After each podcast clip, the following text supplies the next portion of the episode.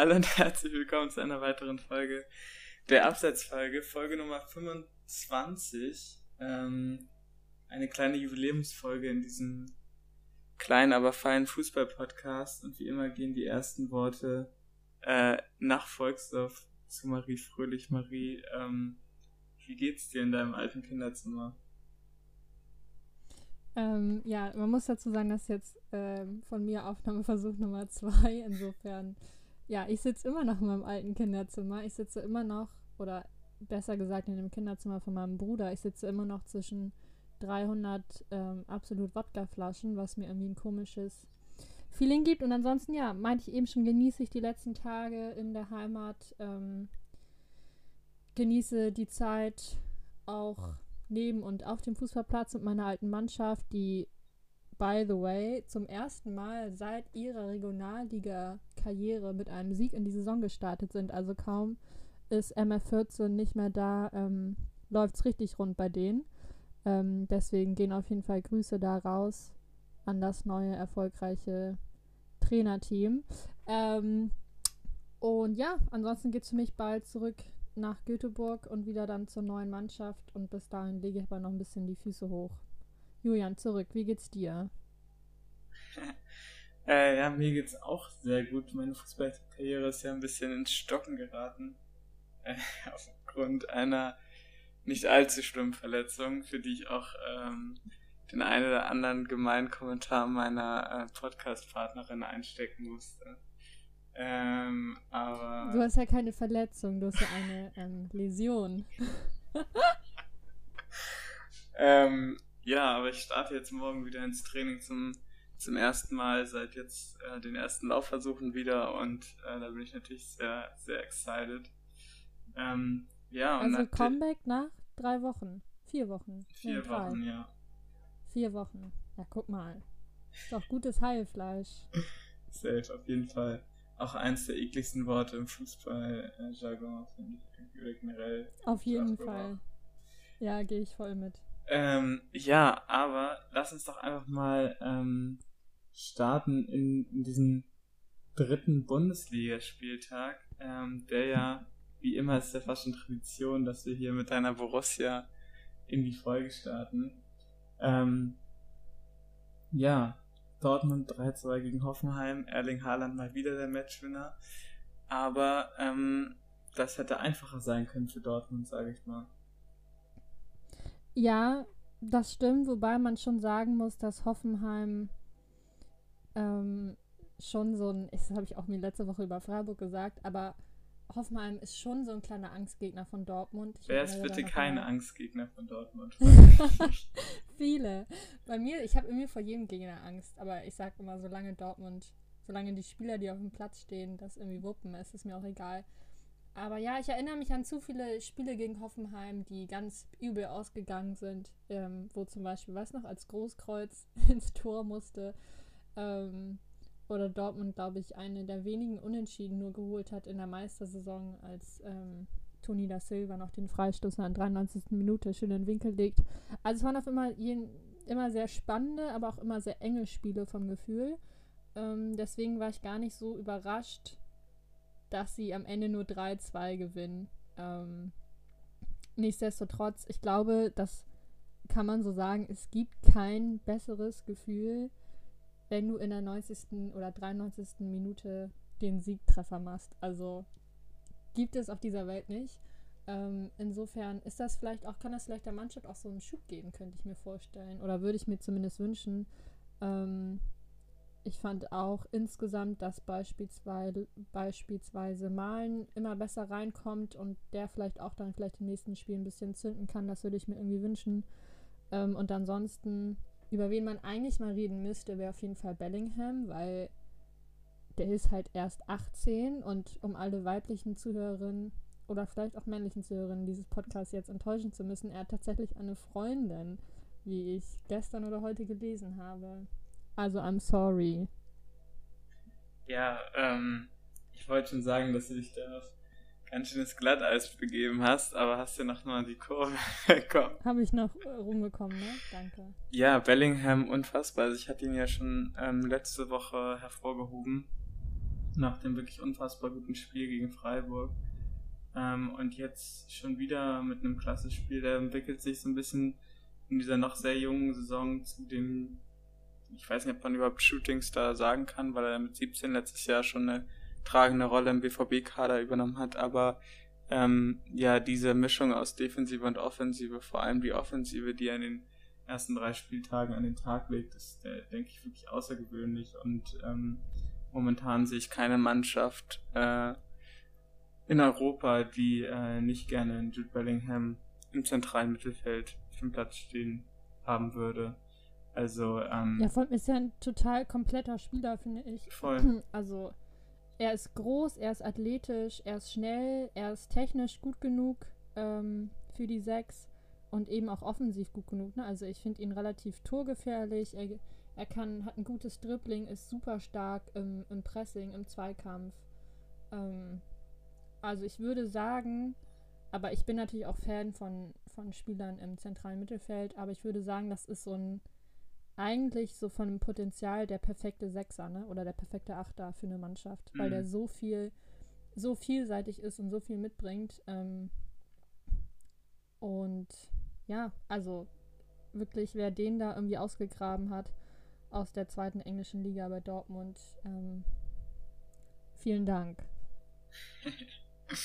ja gut, wo man auch, weil man auch sagen muss, wenn man schon mit 16, 17 in der zweiten englischen Liga Einsätze sammelt und nicht zu wenig, dann ähm, liegt es natürlich auf der Hand, dass das ein großes Talent ist und Dortmund hat sich ja auch einfach in den letzten Jahren als ähm, ja potenzielles Sprungbrett für ähm, junge Talente in ganz Europa einen Namen gemacht. Ähm, Ja, wo waren wir mit 16 Jahren, frag ich mich da. Ich war ungefähr ähm, wahrscheinlich zwischen den angesprochenen Wodkaflaschen deines Bruders irgendwo auf einer Hausparty in Volksdorf. ähm, Echt so schlimm? Okay, alles klar.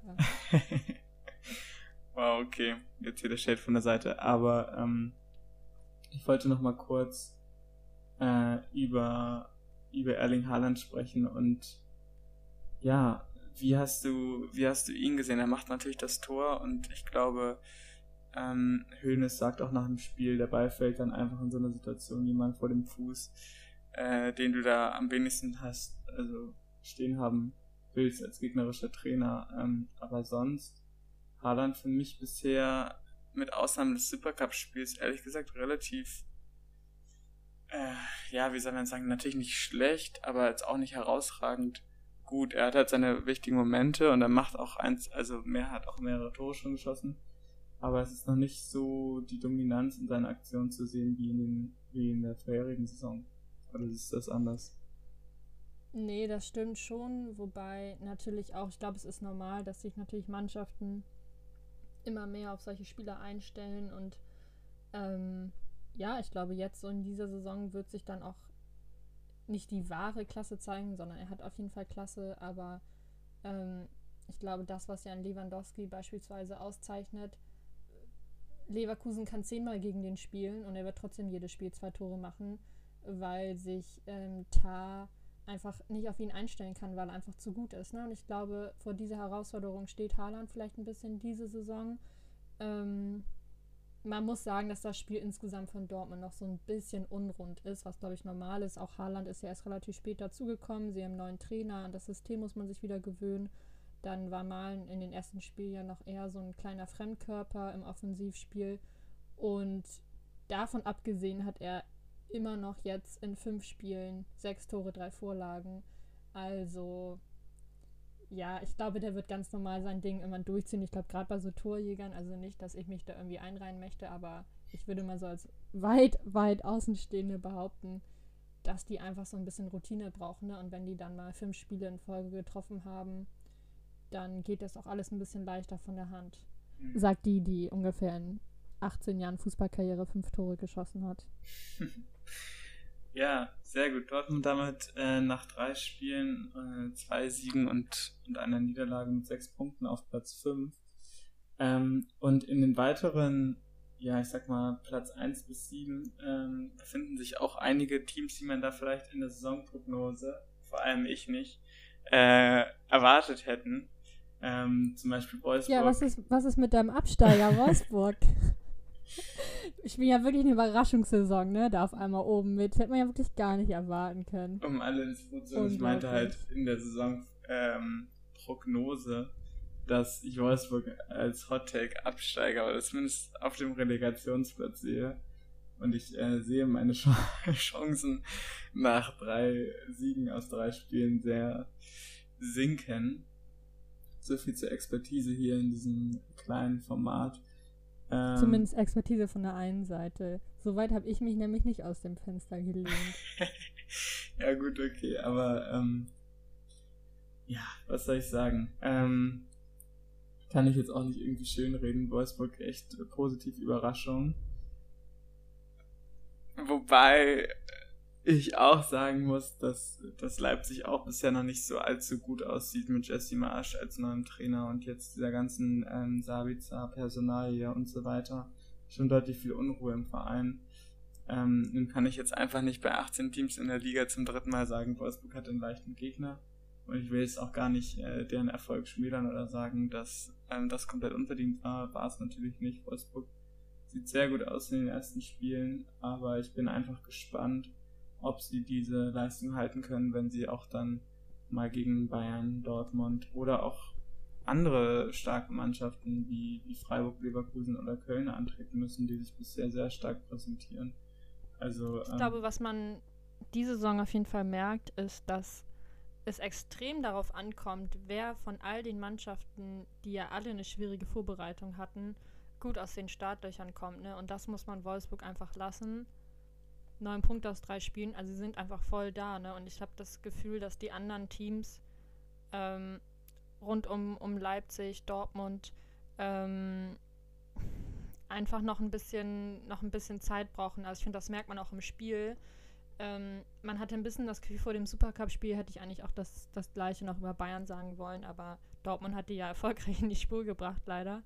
Ähm, insofern finde ich, muss man das Wolfsburg irgendwie zugute halten. Ne? Und ich glaube, dass das natürlich am Ende der Saison relativ viel ausmachen können. Ne? Und du merkst auch bei anderen Vereinen, guck dir Gladbach an, die stehen da, ich glaube, mit einem Punkt. Mhm. Ja, mit einem Punkt. Ähm, gut, mit Hertha weiß ich auch nicht, was da los ist, aber auch Frankfurt und so, das sind schon Teams, wo man merkt, dass die sich, dass die sich schwer tun, ne? irgendwie ähm, gut in die Saison reinzustarten. Und das kann natürlich gerade um diese Plätze hinter Dortmund, Leipzig und Bayern, ähm, und so wird die Rangfolge auch am Ende der Saison aussehen, ähm, kann das natürlich dann eng werden. Und da steht Wolfsburg, finde ich, ganz gut da.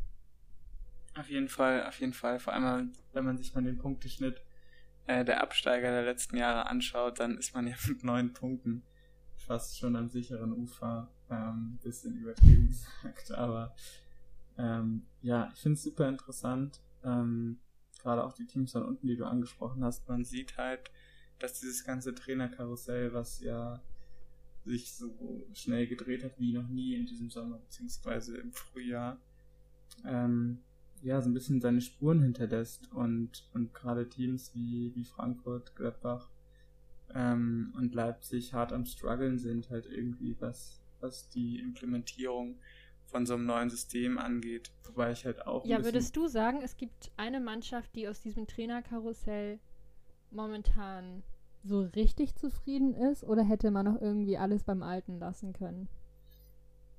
Mm, natürlich äh, ist es jetzt schwer, nach dem 5-0 von Bayern halt zu sagen, dass Julian Nagelsmann da äh, keinen guten Job macht.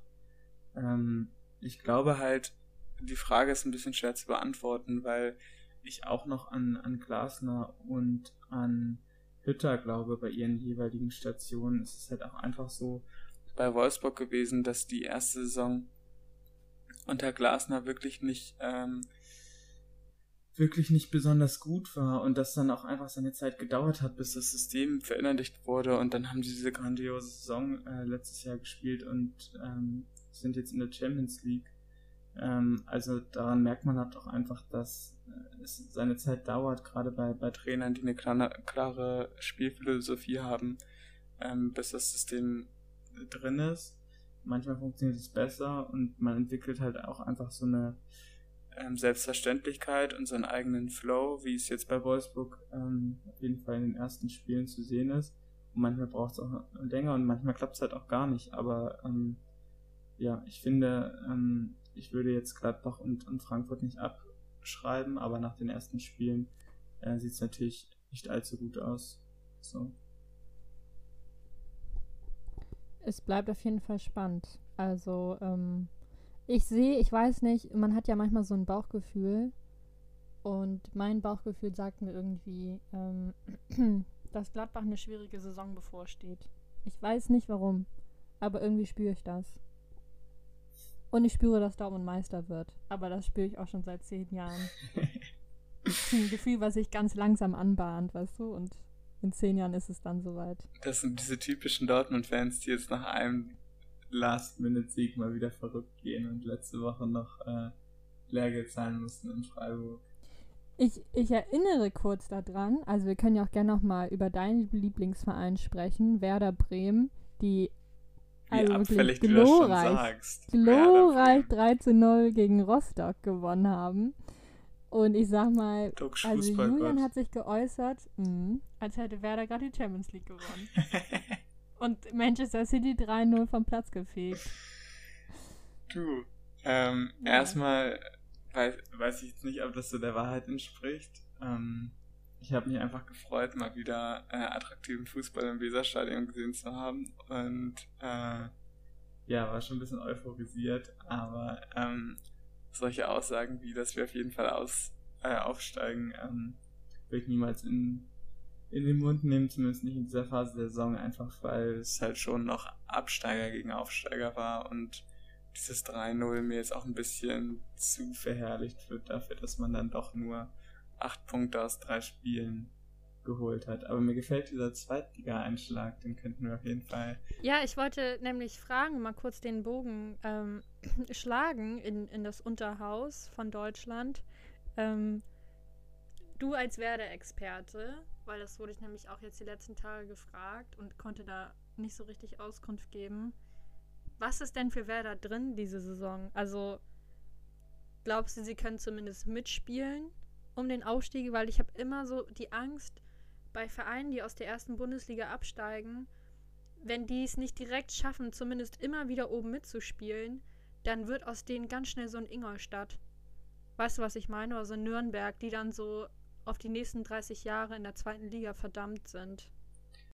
Ähm, mir haben die, mir haben die Transfers, die Werder jetzt getätigt hat, sehr gut gefallen. Ähm, natürlich Duxch, aber halt auch Rapp und äh, andere Leute, die sich sehr gut verkauft haben äh, nach ihrer Ankunft. Und ähm, ja, dementsprechend äh, habe ich eigentlich vollstes Vertrauen. Wenn ich dich kurz, wenn ich dich kurz, ähm, kurz da kurz reingrätschen darf für alle Werder-Fans. Ich weiß nicht, ob du das auch kennst. Es gibt tatsächlich eine Doku, ich glaube über Rapp, da hat er noch bei Hoffenheim in der Jugend gespielt. Ähm, kann man sich auf YouTube angucken. Die habe ich gleich vor vier Jahren oder so mal gesehen. Das fällt mir jetzt gerade so spontan ein. Ähm, muss mal gucken. Mit Süle, glaube ich, zusammen. Und da dachte man, glaube ich, immer, dass Rapp es nicht nach oben schaffen wird, weil er halt bisschen weniger talentiert war, um das mal so zu sagen. Und ich habe ihn total von der, also ich habe ihn total aus den Augen verloren und mir ist es eben erst jetzt wieder im Spiel gegen Rostock aufgefallen, dass der jetzt bei Werder spielt.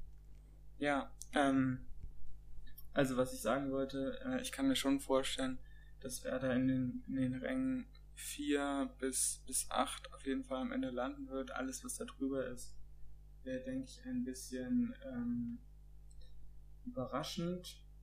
Einfach weil es ja auch andere Teams gibt, wie, wie Schalke und den HSV, die jetzt vielleicht nicht ideal gestartet sind, aber die, an die ich trotzdem noch glaube. St. Pauli sieht super stark aus ähm, und super konsistent. Ähm, und auch Vereine wie Paderborn und Karlsruhe und Regensburg sehe ich jetzt unabhängig von ihrem starken Start einfach als super solide und super schwere Gegner an ähm, gerade Paderborn, die halt wirklich so gefühlt jede Woche äh, ein Top-Team nach dem anderen abfertigen. Wie wäre das denn für dich? In dir schlagen ja auch ein bisschen zwei Herzen, wenn es jetzt am Ende um Platz zwei oder drei geht. Werder gegen Pauli. Wem drückst du denn dann die Daumen? Ähm, ich würde auf jeden Fall immer Werder die Daumen drücken, was den Aufstieg in die erste Liga angeht, weil ich glaube, dass kein wahrer Pauli-Fan ähm, halt die Boys in Brown unbedingt in der ersten Liga sehen will, ist vielleicht viel gesagt, aber sehen muss. Einfach weil ähm, es einfach ein Zweitliga-Verein ist, ein super gut funktioniert und super Spaß macht und die Liga quasi wie geschaffen ist äh, für St. Pauli. Und da auch nicht so viele finanzielle Erwartungen hintersteht. Klar wäre es cool, Pauli mal wieder in der ersten Liga zu haben, aber es ist sicherlich kein Muss und sicherlich nicht mit so viel wirtschaftlichem Risiko ausgelegt wie eine weitere Saison von Werder in der zweiten Liga. Deswegen ganz rational betrachtet natürlich äh, nur der SVW in die erste Liga. Verstehe, verstehe. Alle St. Pauli-Fans, ähm, deabonniert Julian sofort bei Instagram und auf allen Kanälen. Ähm, ich würde tatsächlich, also du hast mir nicht gefragt, aber ich sage dir trotzdem meine Meinung. Ähm, ich immer. würde tatsächlich, ich würde, ich glaube, ich würde auch Werder die Daumen drücken. Weil wie du schon meintest, bei St. Pauli hat man immer das Gefühl, dass es dieses Narrativ, wir müssen nicht aufsteigen, wir sind, wir sind cool genug. Ähm, so, das, das lebt ja irgendwie total in diesem Verein und deswegen glaube ich, ja, ich würde mich auf jeden Fall freuen, irgendwie, wenn St. Pauli wieder in der ersten Liga war, ähm, kommt, reinkommt, wieder in die erste Liga reinkommt. Aber man wünscht es doch ein bisschen Werder, weil man hat ein bisschen das Gefühl, die sind momentan eher auf einem toten Ast und St. Pauli ist ähm, in der Baumwipfelkrone der zweiten Ast, Liga ganz gut aufgehoben. Was willst Ich meine jetzt, äh, ich meine im Gesamt, Gesamtkontext gesehen, ähm, die Schulden oder so. Ich wollte das jetzt nicht alles ansprechen, um dir den Tag zu verderben. Aber ähm, ja, ist ja dünnes Eis, auf dem das Weserstadion momentan steht. Ja, ähm, das, da kann ich auf jeden Fall zustimmen. Ich habe ja ähm, schon in der Vergangenheit öfters gesagt, dass es in den letzten zwei Jahren nicht gerade einfach war, Werder-Fan zu sein und das unabhängig von jeglichen sportlichen Ergebnissen oder den Abstieg einfach die HSV-Isierung dieses Nordclubs ist halt einfach nicht von der Hand zu weisen, was halt irgendwie auch so ähm, die Strukturen hinter dem Spielfeld angeht und so und ja, es ist äh, schmerzhaft mit anzusehen. Äh, umso mehr habe ich mich dann äh, über einen augenscheinlich sehr gelungenen Dubsch-Transfer äh, gefreut. Ähm, und äh, ja, vielleicht vom Spiel beeinflusst, aber momentan sehe ich die Lage nicht so schwarz wie viele andere Sportjournalisten da draußen, ähm, die dann auch ganz gerne auf, am Boden liegender eintreten, habe ich immer so ein bisschen das Gefühl. Das ist ja ein bisschen das Schöne am Fan-Dasein, dass ähm, die Welt untergehen kann und es reicht trotzdem ein Sieg am Wochenende und irgendwie hat man das Gefühl, es scheint nur die Sonne, obwohl in Hamburg mal wieder 10 Grad und Regen sind. Das stimmt auf jeden Fall. Ähm, ja, aber du, ich, ich äh, würde auch äh, gerne über Werder mehr reden. Ähm, oder Zweitliga-Fußball. Ich habe noch eine Frage. Eine Frage, das ist jetzt nicht abgesprochen. Das ist mir aber irgendwie eingefallen. Davor habe ich schon vor ein paar Tagen drüber nachgedacht, als ich das Werder-Spiel gesehen habe und aber auch jetzt die Bundesligaspiele gesehen habe. Ähm, wie, ich weiß nicht, ob ich dich das vielleicht auch schon gefragt habe, aber würdest du jetzt ins Stadion gehen? Also hättest du da Lust drauf? Weil man hört zum Beispiel jetzt gerade so aus der BVB-Perspektive, ich meine, Dortmund ist eins der beliebtesten Stadien, zu Recht. Es ist das größte Stadion in Deutschland. Ähm, und normalerweise hat Dortmund alles andere als Probleme, die, die ähm, über 80.000 Plätze da voll zu kriegen. Und momentan kriegt man als BVB-Fan E-Mails von Dortmund, dass man jetzt noch zuschlagen soll, um die letzten Tickets zu ergattern. Also sie haben tatsächlich Probleme momentan, ich glaube, die 25.000 Plätze, die, die sie äh, besetzen können, voll zu kriegen. Und mhm. das hat mich ein bisschen gewundert. Ich hätte irgendwie gedacht, Leute sind so heiß drauf, jetzt wieder ins Stadion zu gehen. Und dann habe ich mir an mich selber gedacht. Und bis jetzt bin ich auch noch nicht auf die Idee gekommen, spontan ähm, am Samstag nach Nordrhein-Westfalen zu fahren. Also gut, ich habe auch andere Dinge zu tun. Aber ähm, ich glaube, selbst wenn ich Zeit gehabt hätte, wäre ich, glaube ich, nicht hingefahren. Obwohl ich das total vermisse. Ist das nicht total verrückt? Also ich muss sagen, ähm, mir ist es auch aufgefallen, dass ich mir doch überhaupt keine Gedanken darüber gemacht habe, in welche Karten wir Werder oder St. Pauli zu ergattern. Ähm, aber das liegt und also nicht unbedingt daran, dass ich ähm, jetzt an der frischen Luft zu sehr Angst hätte, mir das Coronavirus einzufangen. Gerade auf Sitzplätzen ist das, denke ich, ein relativ gutes Konzept. Ist halt einfach noch so fern von der Realität für mich, aber ähm, gerade in Stadions, die eine, die, Stadien, die eine 2G-Regelung haben, ähm, wie zum Beispiel in Köln und hoffentlich auch in immer mehr Stadien, könnte ich mir es schon sehr gut vorstellen, wenn jetzt mir jemand eine Karte anbieten würde ähm, und sagen würde, hey, du, ich, ähm, auf geht's ins Weserstadion, dann würde ich jetzt auf jeden Fall nicht pandemiebedingt Nein sagen, Stand 30.08.2021. Also jeder, der mit Julian ins Stadion gehen will, schreibt ihm einfach eine Nachricht. Julian wartet nur darauf, dass ihm jemand Tickets anbietet. For free, versteht sich. Natürlich. Dann könnt ihr auch noch meine ähm, messerscharfen Analysen äh, schreiend mit Bratwurst und Bier im mhm. Mund. Äh, die ungefähr, ich habe ja die Stadion Experience mit dir mal mitgemacht. Das reicht von nur der SVW über Scheiß Schiri und ja, wenn Tor fällt. Das sind deine messerscharfen Analysen. Viel mehr kommt da nicht. Du, meine messerscharfen Analysen kannst du allein an Wolfsburgs Tabellenstand, glaube ich, ablesen. Ähm, aber ja, was soll's. Wo wir schon mal bei Werder sind, ähm, würde ich ganz gerne auch auf das, auf das Thema der heutigen Folge ähm, eingehen, abgesehen vom Bundesliga-Fußball, den wir jetzt einfach mal ein bisschen rasant äh, übergangen haben und mal wieder hier so eine BVB-Inside-Folge äh, am Start ist.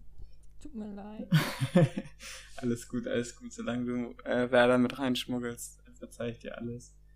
Ähm, aber unter anderem bei Werder gab es ja am Wochenende einen Fall, ähm, der sich in den letzten Jahren immer zum Ende der Transferperiode zu häufen scheint.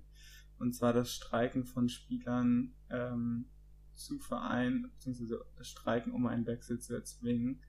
Ähm, du warst ja auch schon auf der, ja, ich sag mal, ähm, schlechten Seite dieses, äh, dieses, Trans also dieses Transferspiels, als Usman Dembele gewechselt ist. Ähm, aber ja, wie siehst du solche, also wie siehst du solche Vorgehensweisen von Friedel, Kostic, Dembele und Co.? Ich finde es schwierig, weil man natürlich immer vielleicht auch den Fehler macht, dass man das auf sein eigenes Arbeitsleben überträgt. Und ich sag mal so, wenn ich den, den Arbeitnehmer wechseln will, dann ähm, trete ich ja auch nicht in den Streik ne? und, und schreibe meiner Chefin, ah, übrigens, ich, ich komme einfach nicht mehr, ich sehe mich nicht in der Lage, die nächste Woche zu, für euch zu arbeiten, weil ich würde gern den Job wechseln. Ähm, aber ich glaube, das ist natürlich ein bisschen schwierig zu vergleichen, weil ich will jetzt Profifußballer nicht so in Schutz nehmen, aber es geht schon immer noch um Leistungssport und so lächerlich sich das anhören mag, im Leistungssport geht es auch viel darum, um, also da, da macht es einen krassen Unterschied, ob du nur 98% da bist oder 100% da bist. Ich glaube, das können wir beide sagen, auch wenn wir nie in den absolut, in der absoluten Spitze vom Leistungssport jetzt unterwegs waren oder sind. Und insofern würde ich schon nochmal sagen, dass es.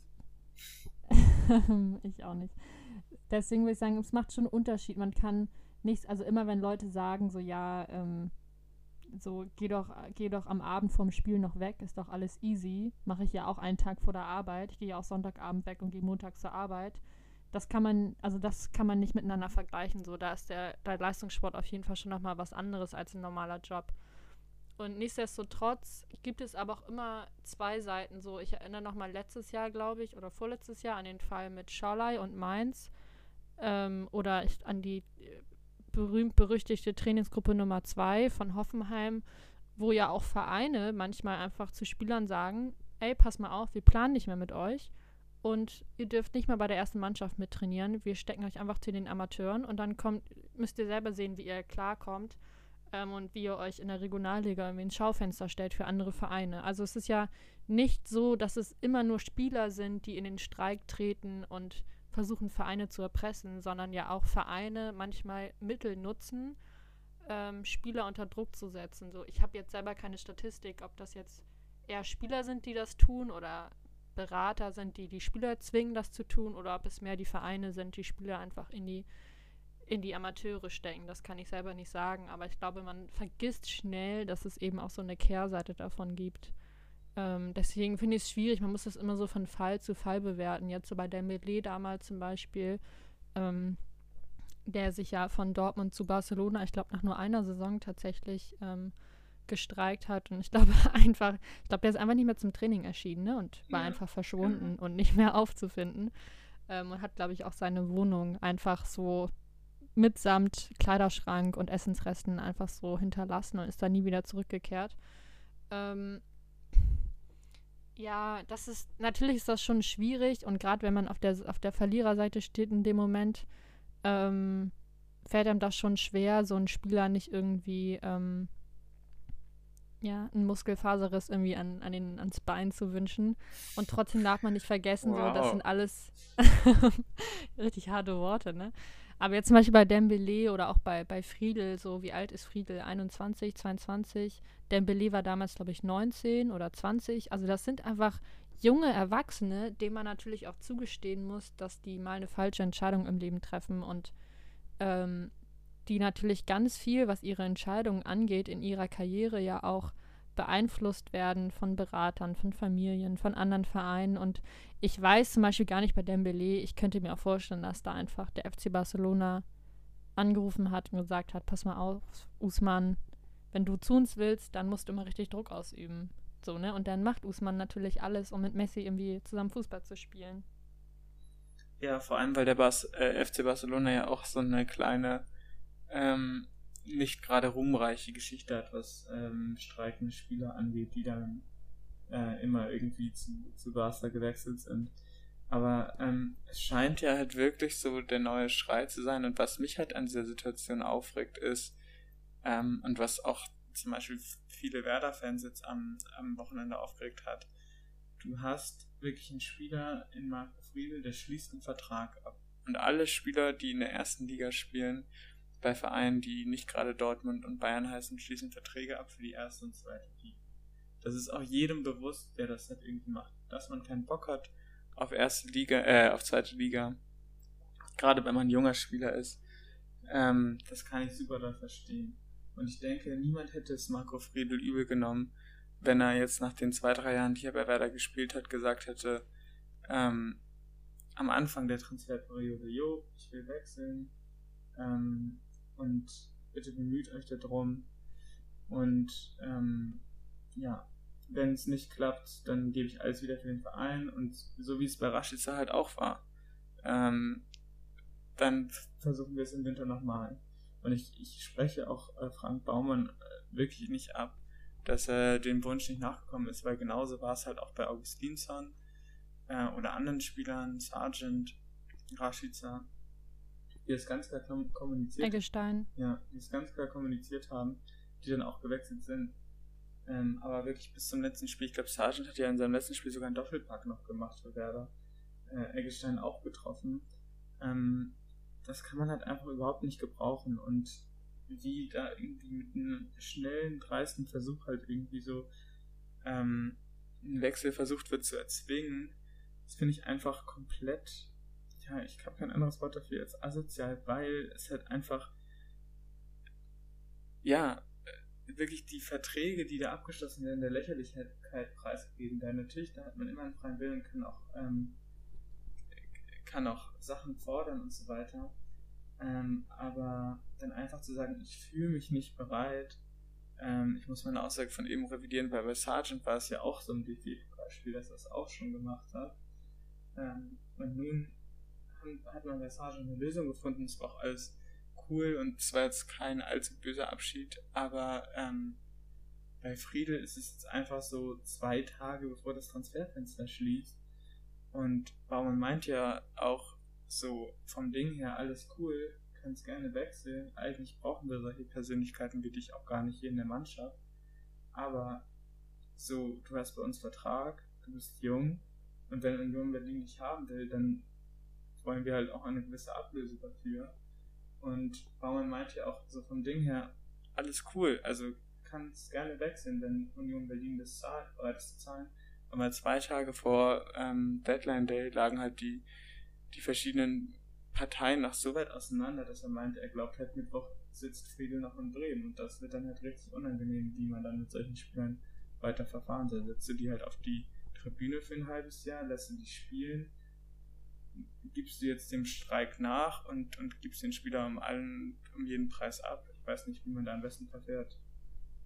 Wobei Werder ja auch nichts davon hätte, ihn ein halbes Jahr auf die Tribüne zu setzen. Er ist da auf jeden Fall ähm, der Leistungsträger in der Mannschaft oder gehört zu den Leistungsträgern und ähm, da ähm, und da glaube ich schon, tut Werder braucht ja das Geld. Ich glaube, wenn, wenn es so sein sollte, dass er Mittwoch immer noch Spieler von Werder Bremen ist, ich glaube, dann soll er sich einmal bei der Mannschaft entschuldigen, ähm, bei den Fans entschuldigen und dann soll er nächstes Wochenende gucken, ob er sich dann bereit fühlt, wieder auf dem Platz zu stehen. Ich glaube, was anderes bleibt ihm gar nicht übrig und das ist ja das Beste, was Werder in dem Moment dann auch passieren kann.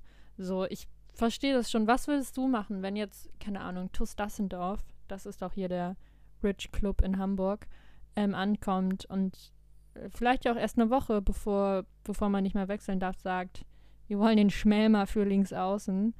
Ähm, und Julian, wir bieten dir schön, keine Ahnung, was verdient man bei Dassendorf? Also wir bieten dir, keine Ahnung, pro Spiel 1000 Euro oder so. Ähm, würdest du da schwach werden? Also, ja, also weiß ich, ich finde, nicht. der Vergleich Würde ich da so ein schwach bisschen, werden? Ähm, weil du halt genauso gut sagen könntest, stell mal vor, du spielst bei Dortmund und Real Madrid ruft an, weil es ist ungefähr genauso äh, wahrscheinlich.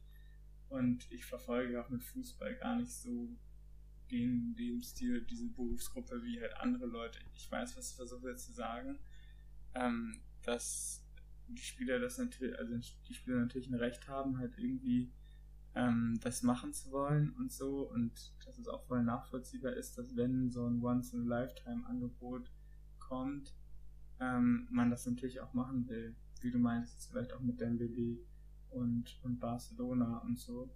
Das kann ich ja alles verstehen, darum geht es mir auch gar nicht. Es ist so, dass sich nicht jeder Spieler äh, zu 100% in den Verein verliebt und sich jetzt das Wappen auf die Stirn tätowieren lässt, ist ja völlig klar. Das meinte ich ja aber auch, dass es halt einfach darum geht, ähm, dass das halt einfach nicht die richtige, die richtige Handhabe ist, halt einfach nicht zu erscheinen. Ich glaube auch unabhängig davon, es ist ja noch nicht mal ein Streik. Es sind ja nicht irgendwie eine bestimmte Gruppe, die über eine Gewerkschaft halt irgendwie ähm, sich jetzt im Streik formatiert haben, sondern es ist einfach, die kommen halt einfach nicht zur Arbeit.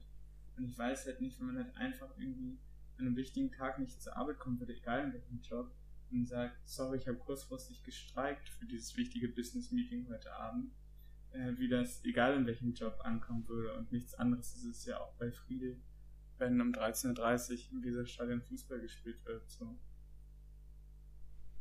Ja, auf jeden Fall. Also ich, ich finde es schwierig so. Man muss, ich bin jetzt in dem Werder-Fall auch nicht so drin und ich, wie gesagt, damals bei Dembele hat es mich tierisch genervt, das Verhalten. Und es war natürlich super kindisch. Und ähm, ja, so aus neutraler Sicht denke ich immer, vielleicht in dem Moment, es wäre auch gut beraten, ihn dann doch zu verkaufen. Na, ich sag mal so, am Ende war es für Dortmund, glaube ich, eine Win-Win-Situation, der Melee für 140 Millionen an Barcelona ja, zu verkaufen. Also danke nochmal, dass er sich dahin gestreikt hat. Ähm, und ja, ich, ich kann das schon verstehen, so, weil natürlich denkt man schnell so von dieser Perspektive so, die, die verdienen genug Geld, die können in der ersten Liga spielen, die können in der zweiten Liga spielen. Friedel wird ein, ein halbes Jahr oder auch ein Jahr zweite Liga. Dadurch wird er jetzt kein schlechterer Fußballer werden. Ne? Vielleicht tut ihm das auch ganz gut und so.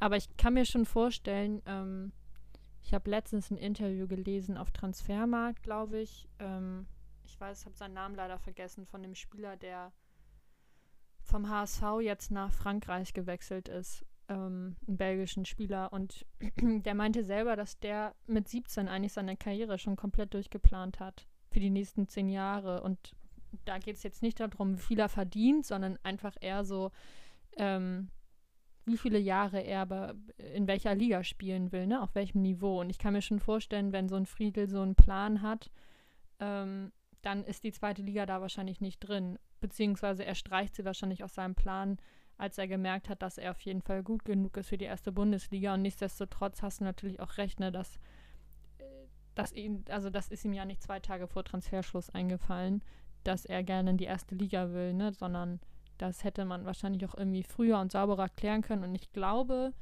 zu wissen, dass ähm, wenn bei mir jetzt Borussia Dortmund anfragt ähm, oder irgendwer, dass ich schon auch das Bedürfnis hätte, dass ich immer mit dem Verein, bei dem ich gerade bin, dass ich das gut zu Ende bringe und dass man als Spieler sich so viel kaputt machen kann. Ähm, du kannst da irgendwie fünf coole Jahre haben und wenn der Abgang, den du hast, total beschissen ist, weil du dich schlecht verhältst, dann ist das das am Ende, was hängen bleibt. Und deswegen denke ich immer, egal in welchem Bereich, so wenn, wenn du den Verein wechselst, ähm, dann guck, dass du das sauber, gut und respektvoll machst und dass du im Guten auseinandergehst, weil dann kannst du auch nochmal zurückkommen und ähm, dann lebt quasi deine Legacy weiter. Und ähm, ich habe schon so viele Spielerinnen erlebt, ähm, die das ähm, leider nicht so gut hinbekommen haben. Oder ja auch im Profifußball, wo das, die es einfach nicht geschafft haben, ne? Und die sich dadurch ein bisschen was kaputt gemacht haben, weil das muss man auch sagen, so nach der Karriere ist ja das, was am Ende übrig bleibt bei Fans, die Erinnerung an das und nicht ähm, und nicht, ob du jetzt ähm, neuneinhalb Jahre Bundesliga gespielt hast oder zehneinhalb Jahre, ne? Ja, voll. Ähm, ja, gute, gute Schlussworte zu diesem Thema. Ähm, bevor wir jetzt gleich zum Ende kommen, noch einmal eine Frage abseits von, von streikenden Spielern. Ähm, aber wir bleiben so ein bisschen auf dem Transfermarkt und zwar, ähm, ja, freust du dich auf, auf CR7 im, Dress von Manchester United wieder und ähm, wie schlimm wäre es gewesen, wäre er doch zu City gewechselt? Ich muss sagen, wir haben vor zwei Wochen so hart über Messi diskutiert, ähm, dass die Fußballromantik kaputt gegangen ist, weil Messi nicht mehr beim Barcelona spielt und so. Ähm, für Jürgen ist eine Welt zusammengebrochen, dass sein Lionel ähm, nicht mehr im Camp Nou aufläuft. Und man hat das Gefühl, durch den CR7-Transfer wurde doch ein bisschen was wieder gerade gerückt, oder? Also, ja, ja stimmt. Vor allem, wenn ein, sich das bewahrheiten sollte, dass er irgendwie noch mit Alex Ferguson halt irgendwie telefoniert haben soll. Wobei ich glaube, dass das ist Schwachsinn. Lebt er überhaupt noch? Also, das sollte man erstmal überprüfen, ehrlich gesagt. Wow. Nein, okay, tut mir leid, man macht keine, man macht keine Witze. Okay, okay, Aber okay. Ähm, ähm, das bezweifle ich trotzdem irgendwie stark, dass Alex Ferguson da jetzt den, ähm, den Ausschlag gegeben haben soll, dass er zu Menu geht und nicht zu City. Ähm, und trotzdem hat man doch das Gefühl, dass ja, dass dadurch was gerade gerückt wurde und dass, dass es doch noch etwas gibt wie Fußballromantik. Klar, der Kick hat geschrieben, ähm, hat, glaube ich, getitelt ein Transfer mit Farbenbeigeschmack, weil er mhm. eben ja so kurz davor war, auch zu City zu gehen. Ja. Ähm, aber er hat es nicht gemacht und am Ende, das muss man, ist ja im Fußball auch immer so, egal wie kurz davor jemand ist, irgendwo zu unterschreiben, am Ende zählt ja nur da, wo er am Ende unterschreibt. Und dann ist das andere ja komplett vergessen. Weißt du, und wie viele Spieler schon mal kurz davor waren, irgendwo anders zu spielen, ähm, ja, Messi hätte genauso gut zu Real Madrid gehen können, ist er aber nicht. Und deswegen ist er halt eine Barcelona-Legende. Und genauso ist es jetzt mit Ronaldo. Und ja, wie schön wäre es gewesen. Man hätte sich auch mega gefreut, glaube ich, die beiden nochmal in einer Liga zu sehen. Oder weil ich finde. Sogar. Oder in einem Verein, das, also das wäre extrem krass gewesen, auch ein bisschen skurril. Mm, und ich finde ja, das muss man auch sagen, so diesen Legendenstatus, den ja beide ähm, haben, der lebt ja auch von dem anderen. Also weißt du, Ronaldo lebt von Messi und Messi lebt von Ronaldo. Deswegen hätte ich mir irgendwie gewünscht, die beide nochmal öfters ähm, aufeinandertreffen zu sehen in neuen Trikots. Und trotzdem bin ich super, ähm, bin ich super happy, dass Ronaldo bei Manu gelandet ist, auch wenn ich weder Manchester United mag, noch der größte Cristiano Ronaldo-Fan bin. Ich weiß nicht, wie es dir da geht. ähm, ja, also ich, ich bin irgendwie in den letzten Jahren auch unabhängig von, von dem Ronaldo-Transfer, dem ich ja auch ein bisschen skeptisch gegenüberstehe, ähm, irgendwie so ein bisschen zum Menu-Sympathisant geworden. Ich weiß gar nicht wieso. Ii, ich glaube, bei mir hat einfach denn? so, ich habe Menu immer so als negativ wahrgenommen und dann hat das Pendel irgendwann ja, so übergeschlagen ins Positive. Irgendwie so, ja, aber warum? Ich weiß auch nicht. Die haben viel Geld, wenig Erfolg, unsympathische Spieler, hässliche Trikots. Die heißen Red Devils. I don't know. I don't know. Ich glaube, da spricht wieder deine Arsenal-Vorliebe gerade so ein bisschen raus. Ja, aber, nee, okay, dann sag mal ehrlich. Wer ist cooler? Manu oder Liverpool? Klar, Liverpool. Wer ist cooler? Manu oder Chelsea? Beide scheiße. So, okay. Manu oder Arsenal? Ist wohl klar, Arsenal. Ja, ich sag ja nur, dass ich jetzt keinen als großen Groll gegen äh, Manchester United hege. Und vielleicht war es auch einfach diese extra Folge, die wir mal über Mandy gemacht haben. Die hat mir das irgendwie sympathischer gemacht. Den ganzen Verein, keine Ahnung. Deswegen, ähm, ich freue mich voll auf, auf Cristiano Ronaldo in der Premier League, weil ich finde, natürlich ist er eine Reallegende und wird auch immer eher für, sein, für seine Zeit bei Real wahrscheinlich ähm, erinnert werden. Aber er passt halt vom Spielertyp so gut in die Premier League und ich bin echt gespannt, das zu sehen äh, auch nochmal auf seine alten Jahre jetzt ähm, und welche Rolle er da in diesem doch sehr ja, unfassbar in der Breite und in der Qualität gut bespickten United-Offensive halt einnehmen wird. Ähm, jetzt deswegen keine negativen Worte von mir zu dem Wechsel an dieser Stelle. Alles klar. Wir sehen uns dann, wir hören uns dann nächste Woche oder übernächste Woche, wenn Arsenal irgendwann mal gegen Menu gespielt hat. Und, Wie viele Punkte hat Arsenal ähm, noch auf dem Konto? Ja, möchte nicht drüber reden. okay. No comment. Dann, Hiermit ist der Podcast beendet. dann würde ich sagen, halten wir uns an Maries Worte und ähm, sehen uns dann wieder in der kommenden Woche. Bis dahin macht's gut und ähm, bleibt gesund.